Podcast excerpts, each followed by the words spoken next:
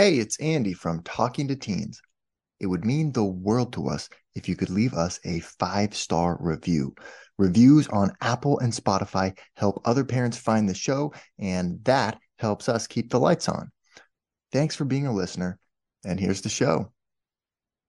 You're listening to Talking to Teens, where we speak with leading experts from a variety of disciplines about the art and science of parenting teenagers. I'm your host, Andy Earle.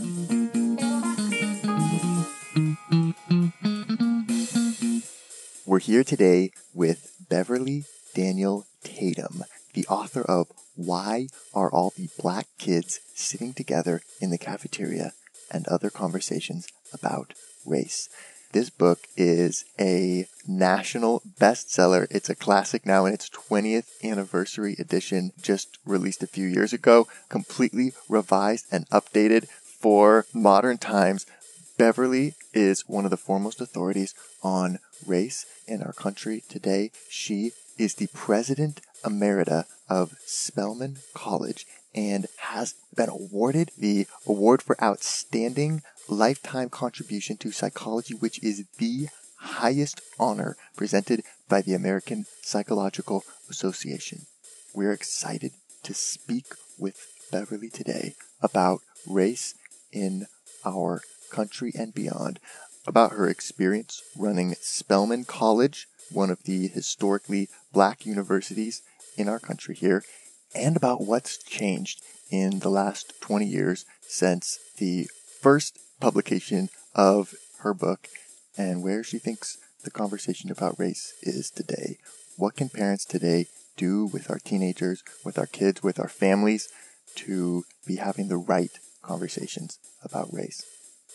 Dr. Tatum, thank you so much for taking the time to come on the show today.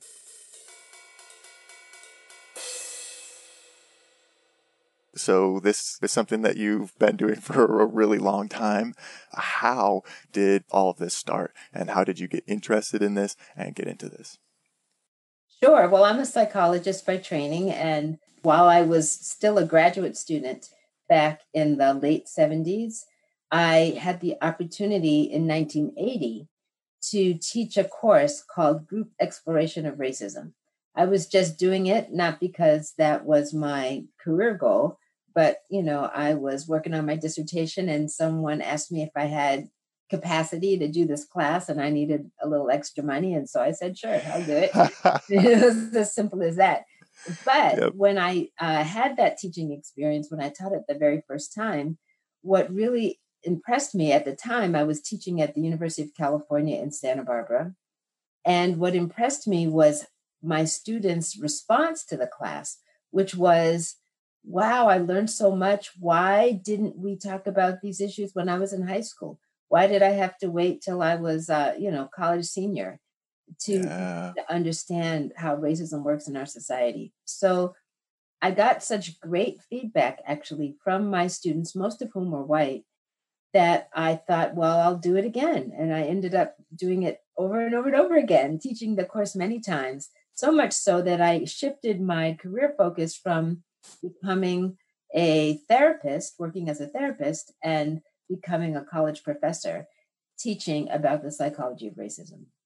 So I've been doing that, you know, when the book, when my book, Why Are All the Black Kids Sitting Together in the Cafeteria and Other Conversations About Race was first published, was 1997. So by that time, I'd been teaching this course about 16 or 17 years and had learned quite a lot about the questions that people have. Right. About racism and how it operates in our society. Not only why are the black kids sitting together, but also how do you talk to young children? And also, you know, what can I do to make a difference? And so I organized the book back then to have really three parts. I call it what, so what, and now what. What is racism? How does it operate? How do we understand the systemic nature of it? So what? Does that matter in terms of how we think about ourselves as individuals and members of racial groups and how we think about other people? And now what? Now what can we do about it? So I wrote that book in 1997 and it turned out to be a very popular book. People found it helpful, which was great. But fast forward to 2017, 20 years later, meanwhile, I'd, you know, gone on to be a college professor and then an administrator and eventually the president of Spelman College. And I retired from being president in 2015. And I thought, well, now that I have some free time, maybe I will update this book. I will update the book because, you know, having worked in higher education all those years, I realized that the people who were born in 1997 and 20 years old in 2017 had had a very different life experience than the students I had been teaching back in 1980. Mm. And so I wanted the book to really reflect the experiences of a 21st century population.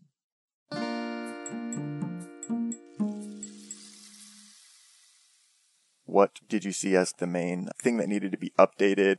Like we were going to keep those same three kind of pieces to the book and just update the examples? Or did you see a fundamental shift take place that needed to be addressed, do you think, in the new version? Well, there were four things. I like to say there were four things that were really significantly different and are reflected in the book. And the and I call them the four P's okay. because they all begin with P. The first P has to do with population. The population in the United States has changed significantly since I was working on it at first. Much more diverse today than it was even in the late 90s. Yeah. And so I wanted the content to reflect the changing nature of our demographics. That was one thing. So, changing population. To just say a word about that for your audience, you know, I like to say I'm not that old, but I was born in 1954.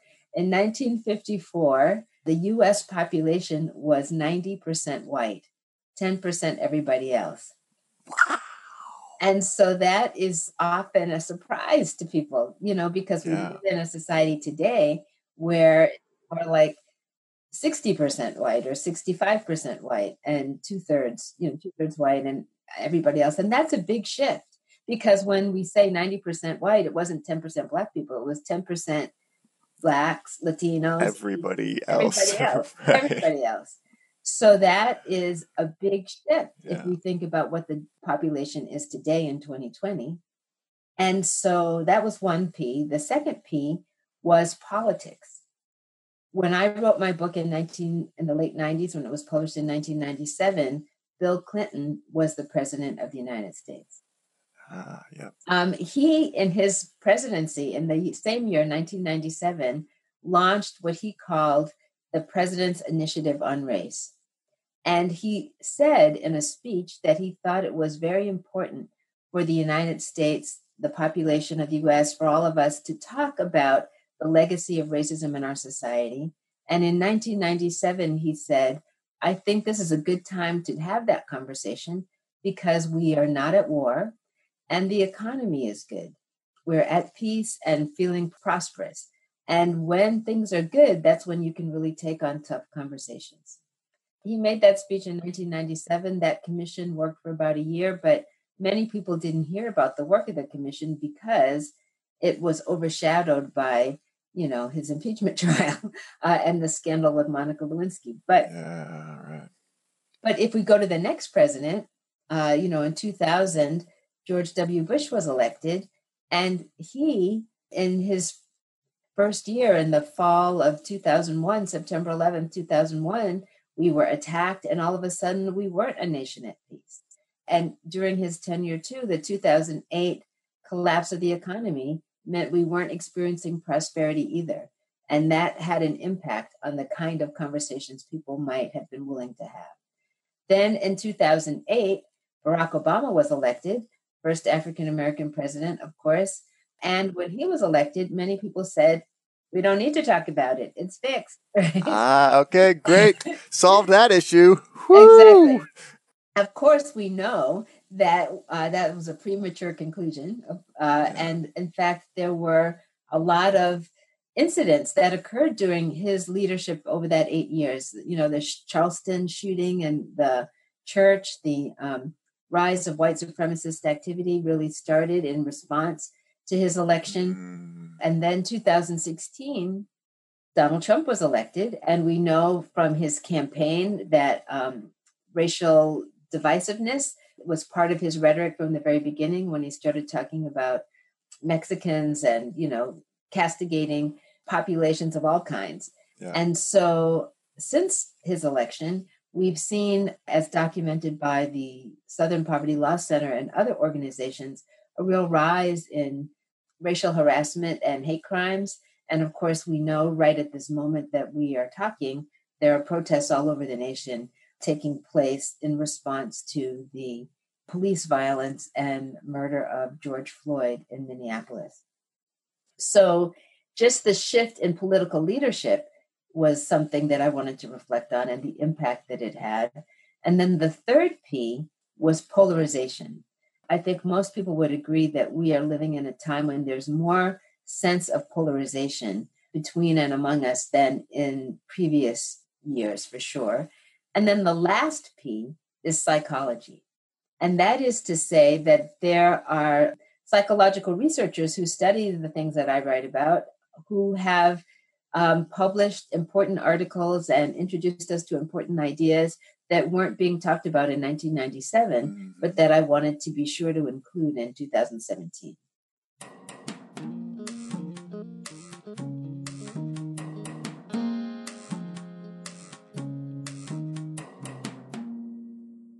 Something that I found really interesting in this book was this idea that when a trait represents a person being a member of a dominant or advantaged social group, it kind of becomes invisible to us or we fail to notice it sometimes. And so you talk about in this book how part of what you do with students, I guess, is ask them to complete the sentence, I am blank. What do their responses reveal about the way that they view themselves and their racial identity? Sure. So let me just start by saying that we all have multiple dimensions of our identity. And if you ask someone to describe themselves quickly, you know, just the first 10 things you think of to say about yourself, you're going to say all kinds of things. You might say, I'm tall, I'm short, I'm intelligent, I'm happy, I'm 18. You know, it could be any number of things that you would say about yourself. But what we think of first tends to be those characteristics that are most salient to us. Maybe they're the things that people most often comment about or notice about us. And so if you ask a diverse group of young people to fill in the blank, I am fill in the blank, give them 60 seconds to do it. Write as many different adjectives or descriptors as you can. What's really interesting is that those people who have a dimension of their identity that makes them stand out in some way will usually mention it. For example, if it's a predominantly white group of students, but some of the students are kids of color, the kids of color are probably going to mention their race or ethnicity. But the white students usually don't mention whiteness, they don't mention being white. If someone is in a group of Christians, but is a Muslim or a Jew, that Jewish person or that Muslim person is going to likely mention their religious identity. But mainline Protestants may not even mention it. I noticed in my classes when I was teaching in co ed institutions, I worked for many years in women's colleges, but when I taught in a co ed institution, you know, the women would often mention being female, but the men didn't always mention their male identity. The dominant identity, the identity that gives you social status or privilege in our society, tends to go unnoticed. Yeah. Here's a, an example that your audience might identify with, you know, I can describe myself in a lot of different ways. I probably wouldn't mention being able bodied. You know, I don't have any physical concerns. But if I were in a wheelchair, I probably would mention, mm-hmm. you know, wheelchair bound as an example. You know, I don't mention myself as a, you know, a breather of oxygen, you know, but if I, if I for some reason couldn't breathe my oxygen, I, you can bet I'd be talking about it. Yeah, right. So the idea that that part of our identity that goes unmentioned, unnoticed, uncommented on by other people is likely to be unmentioned, unnoticed, uncommented on by us as well. We're not thinking a lot about it. And it makes sense too because, you know, whole point of our identity is that it's what identifies us or makes us, you know, unique in some way. So we just focus in on kind of those aspects of ourselves that we feel like separate us out or something or like well it's look it's different in others eyes. what what's important about that though is that it's not just what we think it's the feedback we've gotten from other people. Right. So i sometimes use the example of one of my sons who is very tall. He was a tall baby and you know tall toddler and now is like a six four adult.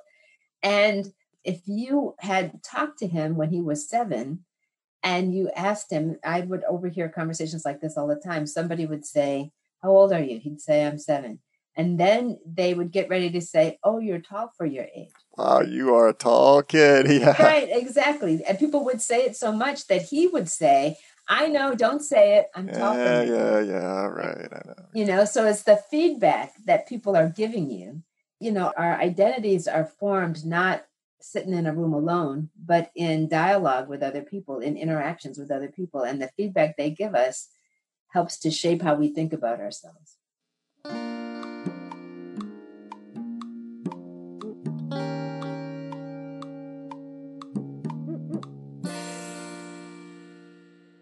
It only takes really a few people saying that. Probably, I mean, really, you we pick up on stuff like that really, really fast. You know, Yep. that's social feedback that yeah we use to then inform our own identity. But also, I thought what was so interesting about that story because I also marked that one with David was just the idea of that the change and the fact that when he's seven, people are mentioning his height. His race isn't really even factored in or whatever to their first impression of him. But then once he reaches adolescence, then I guess it suddenly is. To me, that was a theme of the book or an insight from this book is that shift that happens. And so I guess why is that or where does that come from or what's going on? Well, two things happen. One one of the things is that teenagers are changing how they think because their brains are developing. sure. I mean, that's just, you know, a neurological reality. You know, when we're born, our brains are still developing and they get to their sort of adult state in our teenage years. And as the brain develops, you are able to think more abstractly. So questions like, who am I? What does this mean? How am I viewed in the world? Those are questions that uh, teenagers, adolescents are thinking about in part because their brain is allowing them to think in those ways. Yeah.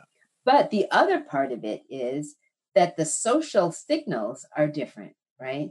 So the social signal you get when you're a cute black kid at the age of seven is different than the social signal you get when you're a tall 17 year old and people are perceiving you as perhaps dangerous or a threat because they're viewing you through the lens of stereotypes. Yeah.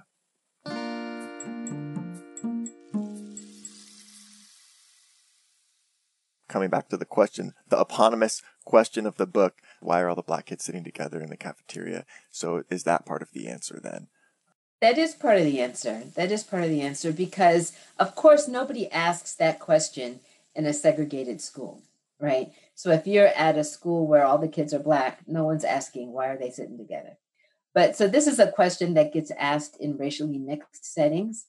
And in those racially mixed settings, as kids enter adolescence, they are starting to have experiences or encounters with racism in the environment.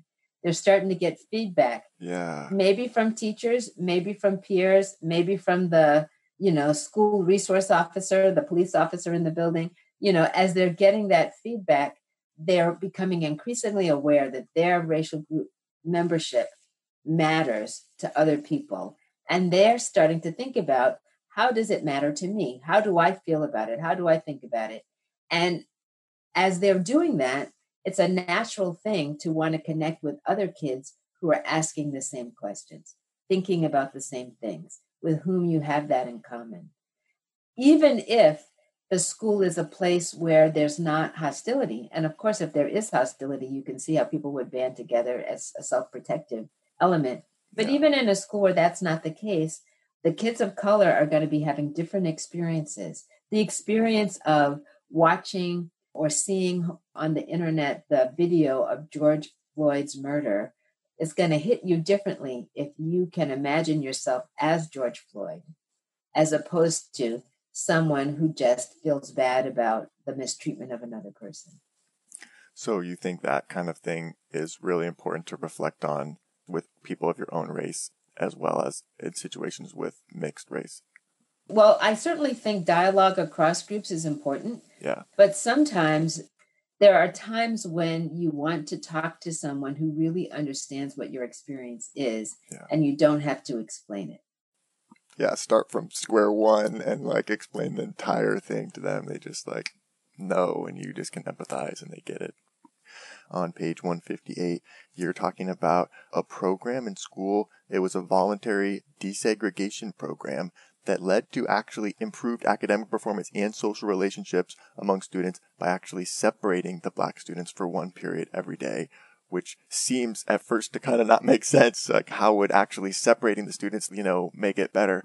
But I guess uh, that kind of comes back to what you were just talking about. Yeah. So in this particular program, this took place in the greater Boston area. And there were kids who lived in the city of Boston who were being bused into a suburban majority white community. And of course, the purpose was a voluntary program. Their parents put them on that bus to go to that school because they thought they would have access to a high quality education. But there were also social stresses associated with being in an environment in a community where you don't live, but uh, where people might be perceiving you through a stereotype lens, where you're still dealing with the realities of racism in the world as a young teen of color, and being able to talk to other kids with the support of concerned and caring adults because they, you know, the kids weren't just off by themselves. They were in conversation with advisors who were able to help support them. That it was a stress reducer, you might say. And by having that time to just be able to talk candidly without worrying about, you know, what other people were perceiving or thinking, kind of freed up their cognitive capacity to be able to focus in a better way on their schoolwork the rest of the day.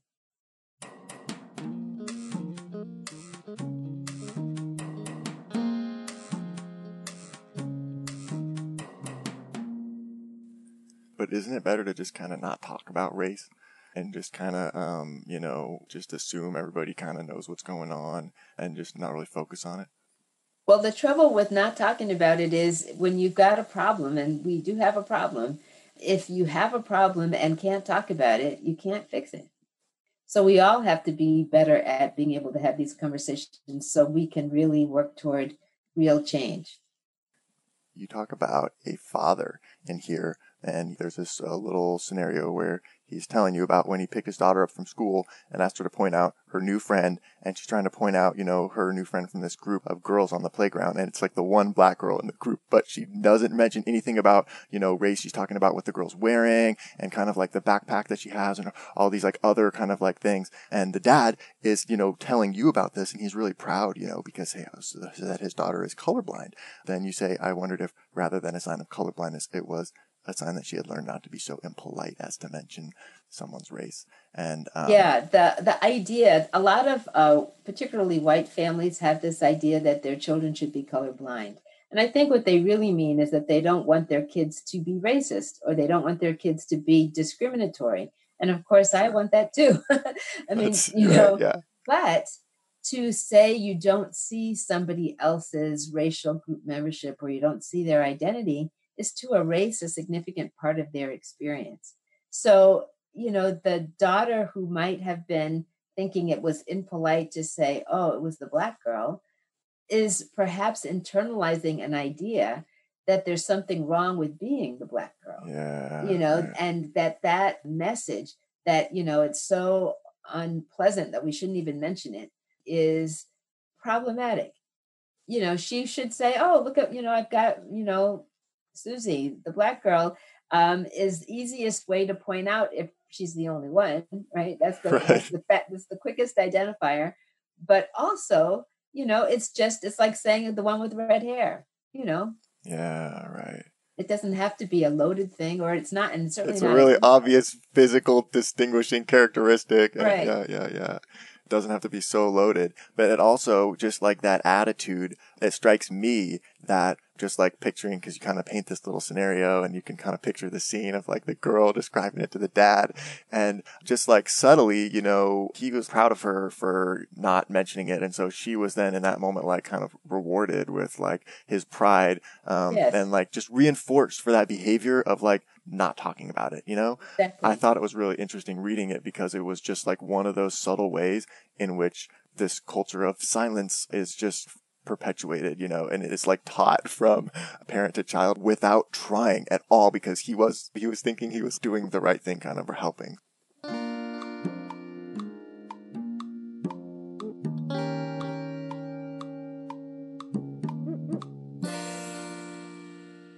So this is an interesting idea that we've heard from a couple other people on this podcast. I'm getting really interested in this, just the education system and how there's such a lack of models of anything in education of what we teach kids other than like white men. And so, you know, we had talked about this book on the podcast recently with Janice Kaplan called The Genius of Women that was like all about how there's just this dearth of role models of like really, really smart women. And, uh, you were talking here a lot about how just this dearth of like African American history um, and literature at the high school level and how a lot of black students get to college and they're like wow all this exists. And so i guess you know i wonder what parents can do or what we should be thinking about in terms of how we can just be like raising more literate um, you know and yeah. culturally uh, intelligent um, teenagers. Well certainly parents can speak up about it at their child's school.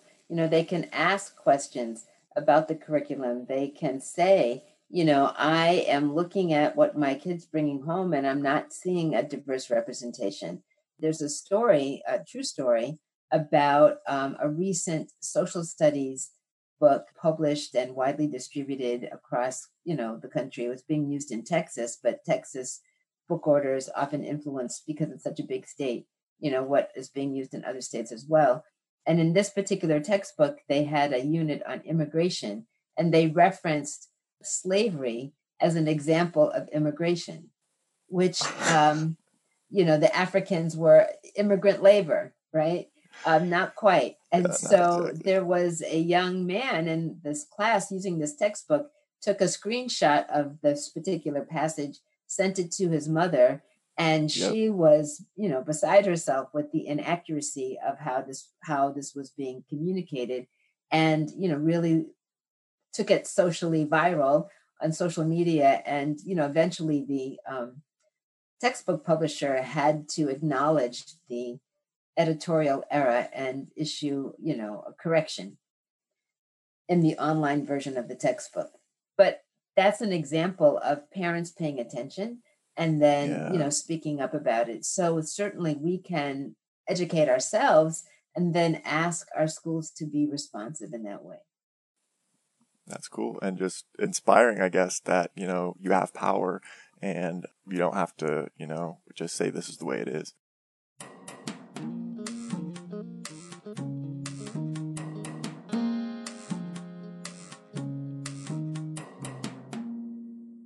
What is wise criticism? And why was it important in a study that you mentioned in the book? And yes. what could we learn about it?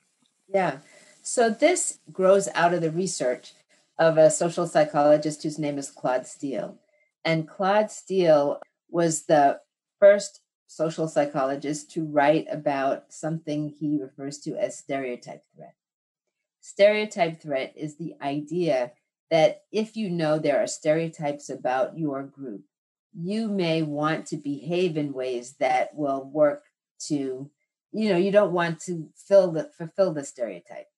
So in this particular case, his work was about the stereotypes about Black students being less capable academically. And let's imagine you are a Black student at a predominantly white college or university or high school. It doesn't have to be college age, but in this particular case, it was a study done at a college. Um, yeah. And you are worried that people have these stereotypes about you and people like you. I want to talk about the concept of stereotype threat, and then I'm going to answer your question about this particular study, the wise criticism. But Claude Steele did this work where, you know, what he found was that when students are worried that other people are going to perceive their capabilities as less than, they might get nervous. You know, and in some ways, the the stereotype threat is the anxiety, the performance anxiety that you can have when you're trying to do your best, but you are concerned that people are not going to see it or recognize your talent. Yeah, you like view yourself as an ambassador of your entire race almost. Yes. Or like there's even studies on like women as well in different disciplines, like when any characteristic is made salient that has some stereotype behind it, we then try to like prove that like, you know, uh, we're, we're not, no, we're, we're really, uh, we can do it just yeah. as good as, you know, the other people can. And, and, and, and one of the things that happens is sometimes in your effort to prove it, you try too hard and you make mistakes because you're anxious and nervous and it, it, it inhibits your performance. Yeah. So one of the things that knowing about this research some researchers decided to try to figure out how to reduce stereotype threat. You know, if you okay. could lower the anxiety, you would see um, a different level of performance. So they created a test, uh, an, as an experiment, where they asked a group of students, white students and black students, at Stanford, which is obviously you know a very elite institution, and nobody goes to Stanford unless they're really a good student. So you've got this group of talented students, white students and black students at Stanford, and they're all asked to write an essay. And the essay was supposed to be about a favorite professor. And they were told that the essay was going to be perhaps published in a um, publication celebrating, you know, the excellent professors. And so it needed to be really a well written essay so it's clear that you know we have a high standard it's going to have to be really good to be accepted um, but everybody wrote their essays. And then they turned their essays into the professor and they were turned in with a photograph. And the reason they had to turn in the photograph was to let the writer know that the professor was going to know their race or ethnicity right? Yeah. So they turn in their they turn in their essays and the raters the people who are grading the essays write comments and everybody gets criticized. You know here's your essay it's not good enough here's what you need to fix. And that what they wanted to see was how many of the students would revise and resubmit their essay. Well mm. they found that more white students revised and resubmitted the essay than the black students did in this typical criticism version the same experiment was done, except in this case, the criticism was not here's what's wrong with your essay. The criticism came in a form which we might call, I call it a criticism sandwich or a buffered criticism. And what I mean by that is you say something nice at the beginning. I, you know, I really like the opening of your essay. Here's what's wrong with it. And now he, let me say something nice at the end. So the criticism is sort yeah, of inserted in the middle, right? Buffered. Yeah. And in the buffered criticism version, more white students revised and resubmitted the essay than the black students did. But in this case, more black students revised and resubmitted than in the first version. Okay. But in the last version, the wise criticism version, the feedback came in a particular way. And it started by the person giving the feedback saying, I want to remind you that these essays need to be really good because they're being considered for publication. So I am reminding you that there's a high standard. And now I'm saying, but I believe you can meet that standard. Therefore, I'm going to give you very detailed criticism about your essay. And I hope you'll put that mm. criticism to use and, you know, resubmit because I think your essay has potential. So when the feedback came in that way, more Black students revised and resubmitted the essay than even the white students did. And um, and what was important about that was in the earlier version, the student might think, "Oh, he's just criticizing my essay because he's biased against me." You know, um, I maybe you don't trust the source of the criticism. Mm. But in the last version, when the professor says, "I have a high standard but I believe you can meet it. And I'm giving you all this criticism because I want you to be able to meet my high standard. Then it sounds like not you're picking on me, but you're investing in me. You're investing your time and effort to make sure that I am doing my best. And that is like, whoa, somebody's really appreciating me. Let me try harder for that person. That's wise criticism. I just think that's so impactful. And I mean, I could see that working for just about anything. That exact little format of reminding people that it's, you know, this is, this is not easy what you're, what you're trying to do here. And, you know, I wouldn't be taking the time to give you this feedback if I just thought there was no chance, you know, I'm doing this. I'm going to tell you this because I really think you got something and, you know, you got a shot. And because of that, I'm going to really take some time here and give you some really quality feedback, you know. I mean, I don't know. I, I just thought that was such a cool tidbit. And I think if someone told me that, I would listen and I would probably take their feedback. So yeah, I, uh, that, the wise, wise criticism is, I think, something to learn. What it really says, you know, if we were just going to summarize it quickly, the key messages are this is important. You can do it. I'm not giving up on you. You know, that that is the, you know, that's the key message that really encourages students, particularly those students who don't get those messages very often, to really lean in and give it their best effort. And it's a message that any educator could give. But sometimes, uh, you know, right. they don't realize how important it is, particularly for students who are marginalized. I think there's just something about a good mentor that says, I, I see something in you. And, you know, I think you really got something that really just makes us want to prove ourselves and live up to their, you know, Dale Carnegie in his like most classic book, How to Win Friends and Influence People. One of his core principles is give people a good reputation to live up to, you know, expect positive things from people and you'll get it. And I think that's a really good example of that, you know, of, of reaffirming that this isn't easy, but, you know, I think you can do it.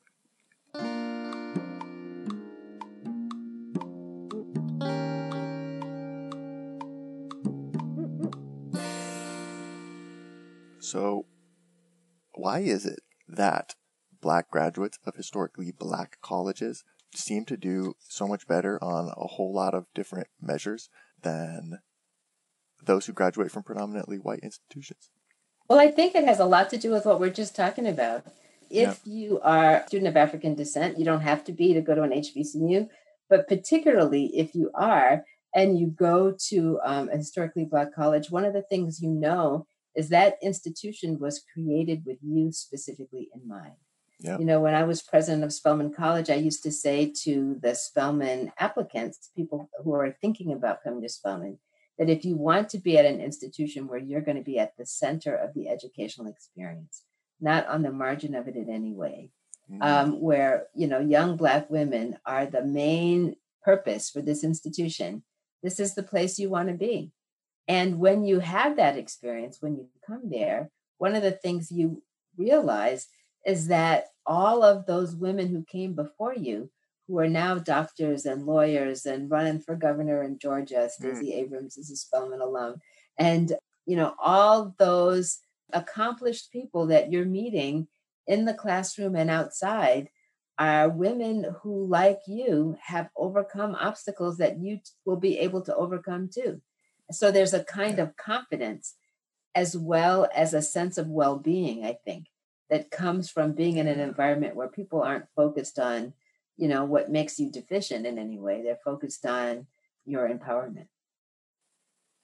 Yeah. And, you know, human beings, I think we rise to the expectations that are placed on us. And when you're in an environment where it's expected that you're going to do certain things and certain things are going to happen for you, we do them, you know? And so when you're in an environment where it's kind of expected that you're going to, you know, be just average or okay, or you're kind of overlooked, then we conform to that expectation. And it's hard to, you know, consistently try and you know uh, break, break that when that's that's what's just like forced onto us every day or yes. or what we're met with so yeah i think that's really cool and powerful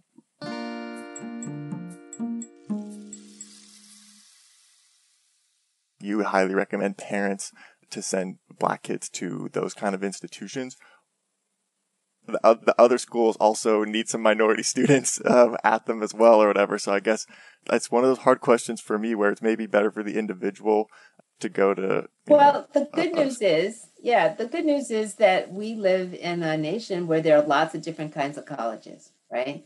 You yeah. know, so there are HBCUs, but there are um, small liberal arts colleges that are diverse but majority white. There are large universities. There are you know, community colleges, there are all kinds of colleges. And what is going to be right for any particular student is going to depend a lot on their academic preparation, their their interests, you know, their um, readiness for certain kinds of experiences. So I would never say, you know, only look at HBCUs. I didn't go to an HBCU myself. Um, my parents were college educated. They went to Howard University when I graduated from high school in the 70s, um, I had options to choose that they didn't have, that weren't available mm. to them. I went to a majority white institution in New England and I had a good experience there. 20 years later, my son, one of my sons, went to the same college, Wesleyan University in Connecticut. But um, having been the leader of Spelman College for 13 years, I can say that it's an excellent choice. And if somebody wants that experience, there are a lot of great places they can go, and parents should actively consider them for sure.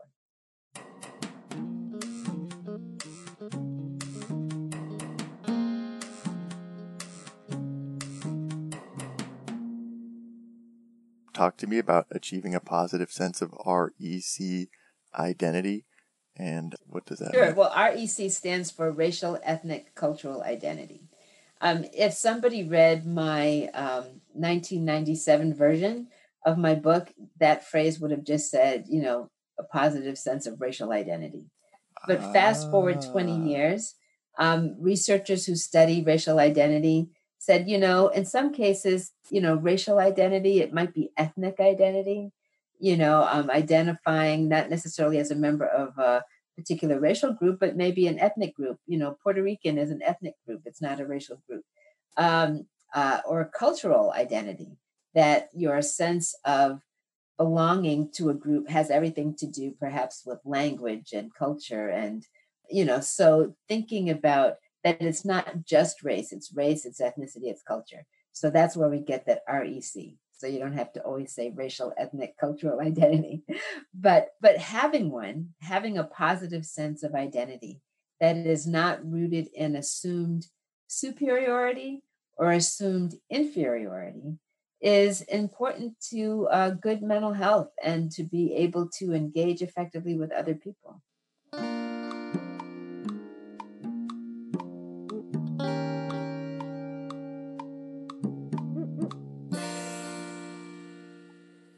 Okay, and see, this is important for everyone, including white people.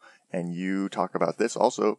Uh, actually, you have a whole chapter on the development of white identity in here. And so you talk about how we, we all must be able to em- embrace who we are in terms of racial and cultural heritage. And so there are many people for whom whiteness is still experienced as a source of shame rather than a source of pride. Um, so why is that? And what do we do about it? Well, if we think about the fact that if you grow up in a largely or maybe even entirely white neighborhood or community, if you're a young white person, growing up in a very racially homogeneous community and you're around white people all the time and you might not even be talking or thinking much about the fact that you are white you know just goes unmentioned because everybody is we don't talk about it right? Maybe we talk about religious differences you know he's a methodist you're a baptist she's a catholic you know um, or maybe we talk about socioeconomic differences you know that person is from the wrong side of the tracks, but they're the same racial group as you, you know. So the the kind of identities we pay attention to depends a lot on our environment. But for a lot of people, being white is not something they've thought much about because they've been in a largely white environment. When they do think about it, or if it comes up, like right now in the midst of all of these protests and with the nation focused mm. on the history of racism and the unfair treatment of um, people of color, particularly African Americans, by the police, um, that conversation might lead some white people to start to think about well, gosh, you know, I'm white. That these things don't happen to me. Um, you know, what is the meaning of being white in this society? And some people might feel guilty or even embarrassed or ashamed because they don't want to be associated with the negative behaviors, right? But it's important to recognize that your life experience is shaped in part by your racial group membership. So you might not talk about it, but being white does shape where you live, where you go to school, where you work, what opportunities you might have. And so to ignore it is to not fully understand your own life experience. So being able to recognize that whiteness matters and that it's okay to acknowledge that and to feel you don't you know you don't have to feel shame about being white. Nobody needs to feel ashamed of being a particular group. That doesn't mean you like everything that's happened in the name of whiteness but it does mean that you can acknowledge your racial group membership and still work for social change still be in favor of social justice still be someone who wants to be an ally you know, when we talk about whiteness, we sometimes use the phrase white privilege, you know, and that phrase refers to the benefits that come from being white. I recently read a book where someone said, you know, my white male students in particular struggle with that phrase, white privilege. They don't feel privileged. And the author of that book, that author's name is Nolan Cabrera. And Dr. Cabrera said, I've been using the phrase white immunity hmm. as another way of describing it because it might not mean that being white gives you all these things, but it protects yeah. you from bad things. You know, it protects yeah. you from being beat up by police officers. You know, it protects you from being viewed suspiciously when you walk in the store. It protects you from, you know, inadequate health care if you have the resources. Right. So, you know, maybe that's another term to use, white immunity. Also, it's a lot harder to admit to ourselves the ways in which racism has benefited us because then we would have to admit to ourselves that we didn't earn everything that we yes. have as much as we feel like we did or yes. something. Yeah. It's just like there's something complicated there that uh, yeah makes it probably uh, uh, a little bit more touchy or something. But yeah, so that's kind of I, th- I like that term white immunity. That's cool. Um, I guess uh, so then a follow up to that on the positive sense of REC identity is like, uh, I don't know if there is there anything that parents uh, could do, especially parents of teenagers, but just any kind of with your family now, especially what's going on in the country, to kind of help uh, just foster that positive REC identity or push your family in that direction. I think it's really important to, um, regardless of whether you identify as a person of color or um, as a white person, to really embrace the history that has shaped our nation. And by embrace it, I mean not to necessarily say you like everything about it, there's lots to not like about it, but to especially learn about what it means to be, I'm going to use the word resistor. You know, that if you are a person of color and you, if you, if your only knowledge of history is that you know, people like you were enslaved or, you know, paid low wages and used to build railroads and exploited in the process and, you know, interred in Japanese American internment camp. If that's all you know, you're going to feel demoralized by that. But if, you know that, yes, bad things happened, but these are the, you know, but people like Harriet Tubman and Ida B. Wells and, you know, H- Howard Thurman and, and Thurgood Marshall, you know, these were people who were speaking up and who I can, whose contributions made a difference and I can admire them and feel inspired by them.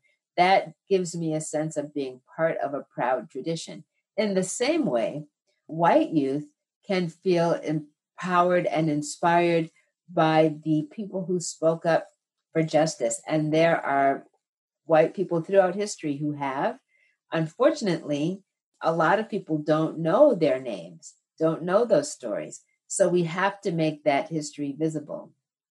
So it's not just about being oppressed or being an oppressor, it's about resisting oppression and resisting being an oppressor, being an ally, being an advocate for social justice.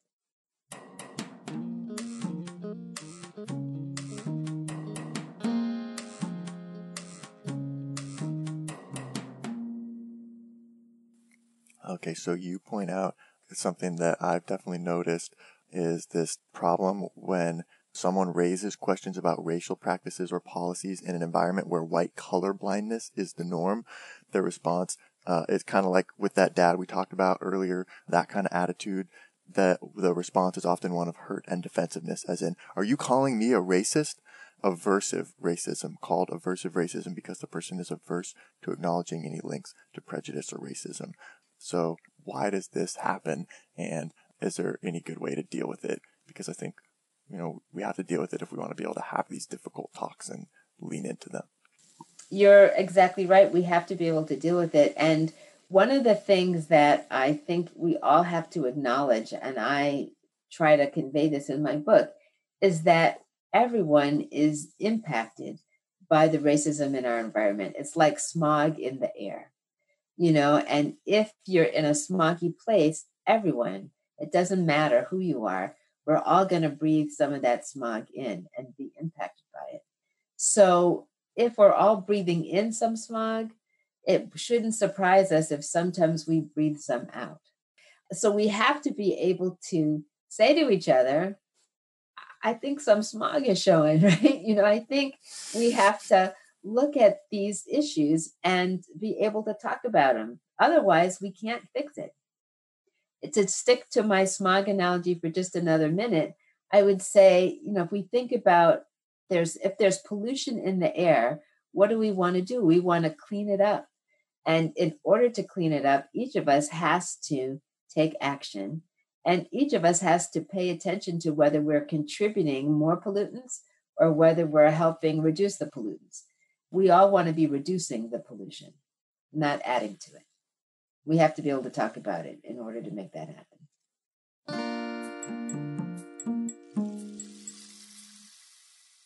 I would uh, encourage anybody listening to uh, to do that, and hopefully this conversation will inspire other people to go out and talk more about it. Definitely, people are talking about race right now, although you know maybe not for the best reasons. Hopefully, you know, people don't have to die to keep it going. Well, I want to thank you for giving me this opportunity to have this conversation with you, Andy. So thank you. Thank you for coming on the show, for sharing your immense experience and wisdom with us. It's been an honor and a privilege to to learn from you. So I can't wait to share it with our listeners.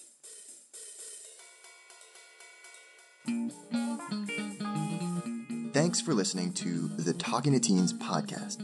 If you have any questions or just want to connect, you can always reach me by email, andy at talkingtoteens.com. We'll see you next time.